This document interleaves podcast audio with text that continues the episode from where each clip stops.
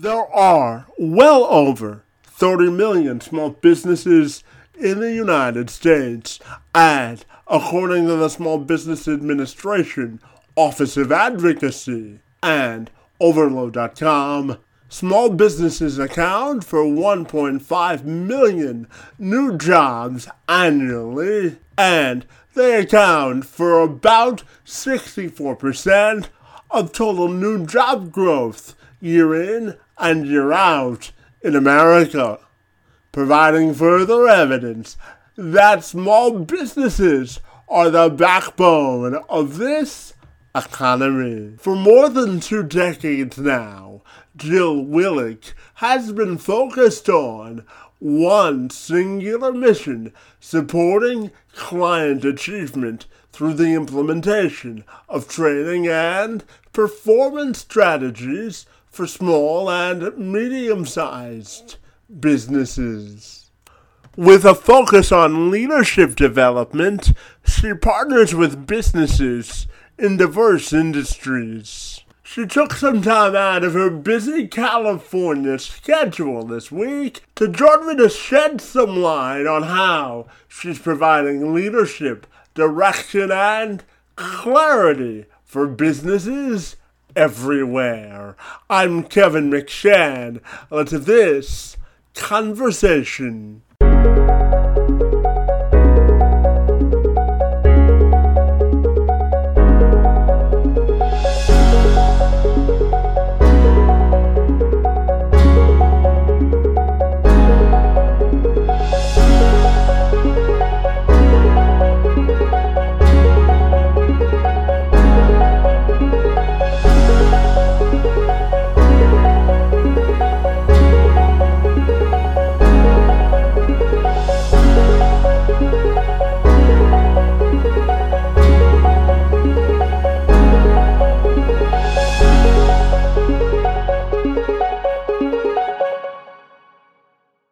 I started my conversation with Willick by asking her to provide a bird's-eye view of all the good work that she does in helping her clients succeed.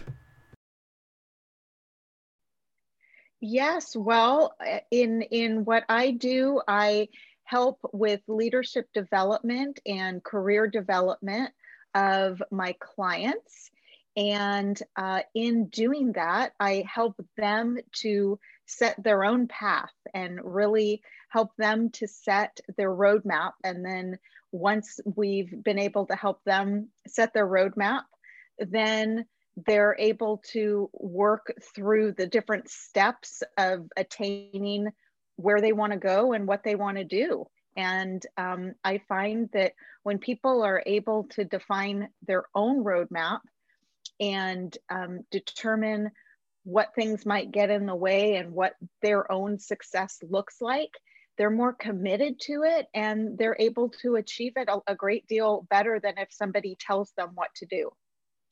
Absolutely. And based on your experience, Jill, I'm curious to get your thoughts on what you think makes a good business leader. Yeah, that's such a great question. I don't know if you're familiar with the with Gumby. A long time ago, there used to be Gumby and Pokey, and Gumby was this green character, and he was firm, but he was flexible. And I think flexibility in a leader is really important, and it's often overlooked. Of the idea that, yes, you are firm in what your commitment is to value in an organization, but you're flexible, and you're flexible with your workforce, you're flexible with your community. And the other is what I call being a really intentional listener.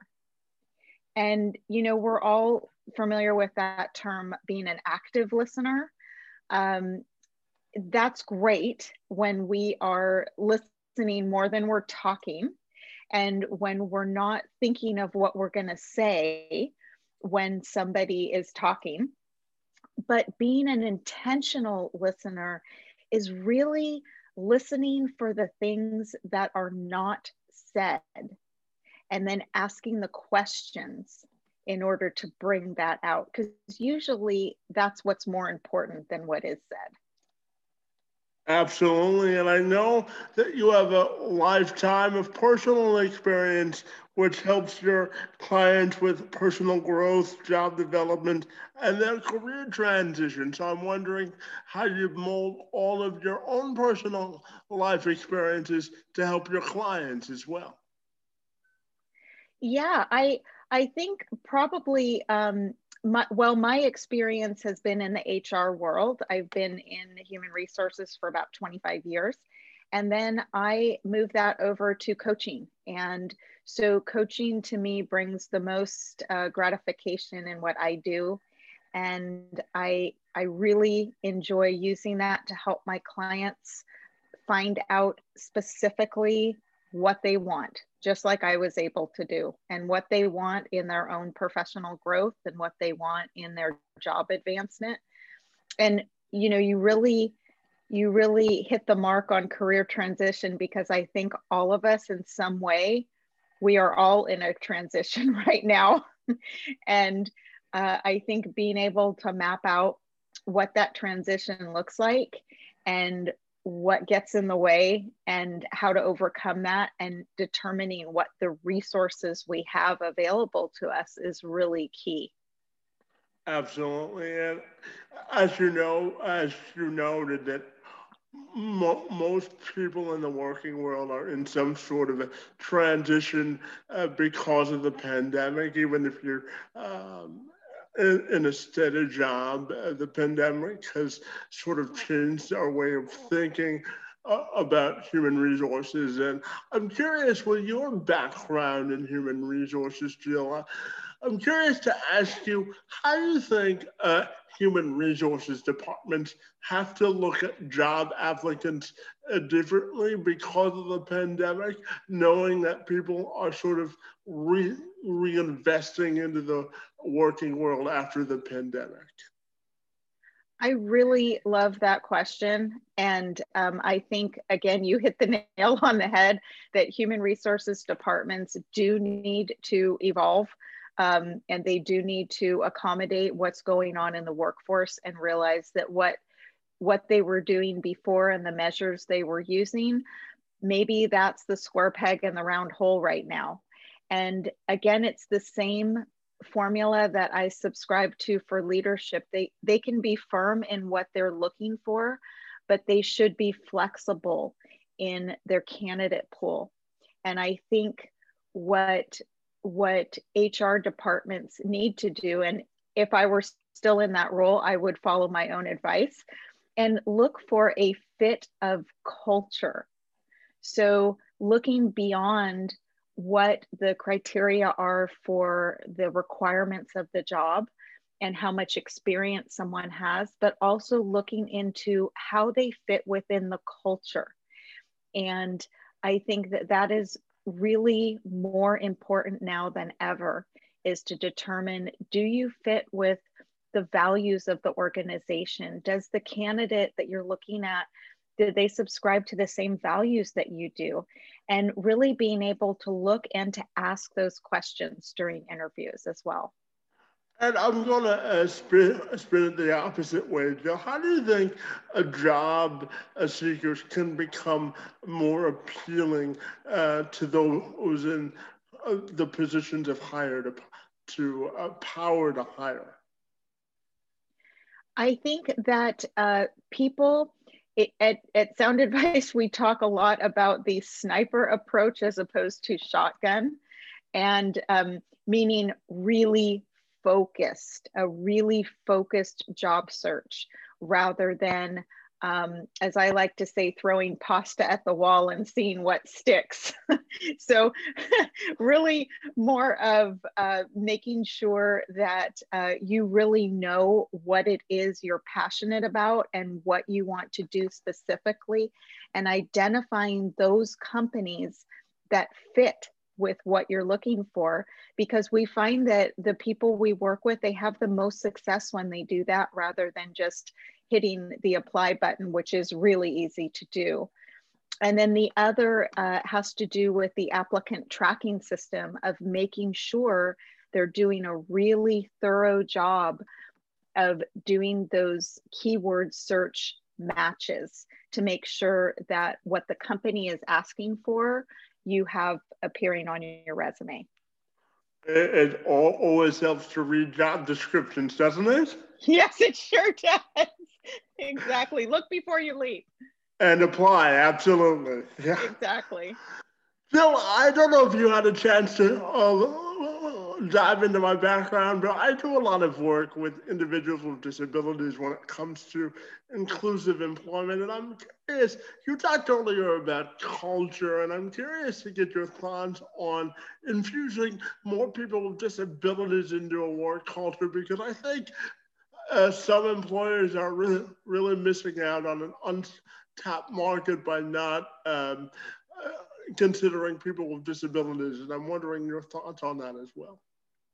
You know, I have to tell you, you hit upon a very strong passion point for me when you said that, because when I think of a diverse workforce, diverse means diverse. And that means I am extremely passionate about helping people be employed, people with disabilities, because you are 100% correct. Employers are missing out on a key portion of the workforce. I also believe the same goes with people who are older in the workforce. And so I think that definitely makes up, when we say diversity at work, that is part of diversity. And so I'm very passionate about this. And I think that it's really important that employers look for solutions and not look at any of disabilities as a problem. It's a solution. And asking the people who are in whatever the disability may be, ask them for what they believe the solution is, and do not assume. And I think looking at diversity of whether it's people with disabilities, people who are older, asking them what they think would be the best solution, and collaborating and looking at it more as a collaborative culture rather than anything else.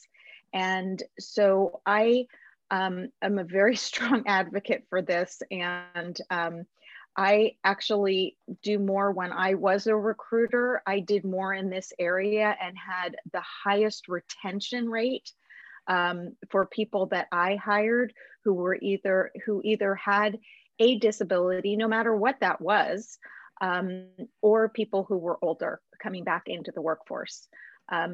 And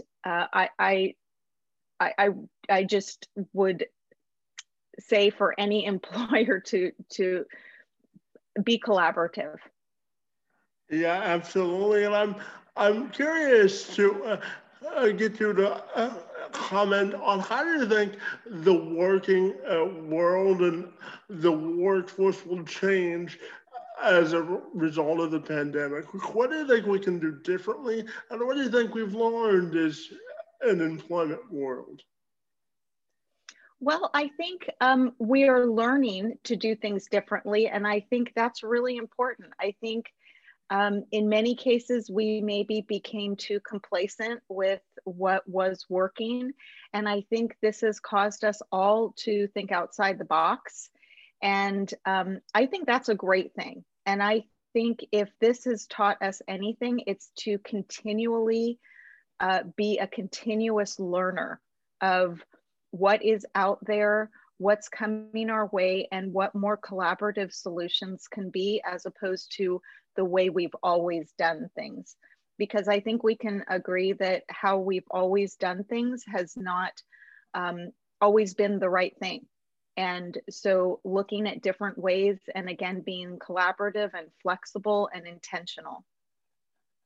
Jill, I'm also curious to ask you about your own personal legacy. You know, when you retire, and if someone was to write the book of your life, what do you think you would want them to focus on? Oh gosh, what a great question. Well, I think if I were to say what I'd want people to remember about me is that I am collaborative, and that I am I give more than I take. I think that's really an important factor, and to really be compassionate. I think those are my three takeaways of the way I live my life and the way that I like for my kids to see me living my life. I like to model good behavior and really walk the walk. And I'm curious, when you're not working, what do you enjoy doing for fun? Oh gosh. Well, if there is time to do that, which I try to, I try my best to make time for that. I love to work out. I love to make sure that I'm taking care of myself. I am a very avid volunteer in the community, and I am a very strong advocate for animals. I have two rescue animals, and I'm very passionate about helping animals that maybe cannot help themselves, and people as well. So I think those are my top three. And when we can all go back to the movies, I love the movies, and I love going out to eat.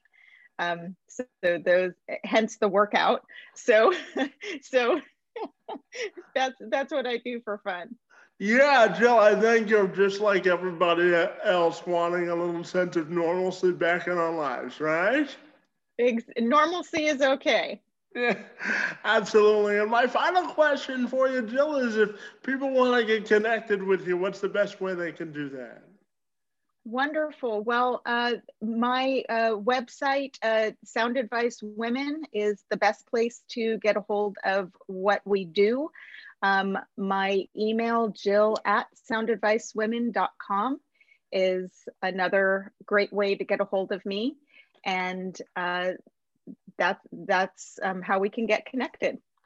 Well, Jill, I want to thank you for your time this afternoon, your work and women and workplace equality. Really enjoyed our conversation this afternoon. And I want to thank you for being here. It's most appreciated. Well, thank you so much. And again, thank you for having me. And I'm wishing you all the best in everything that you're doing.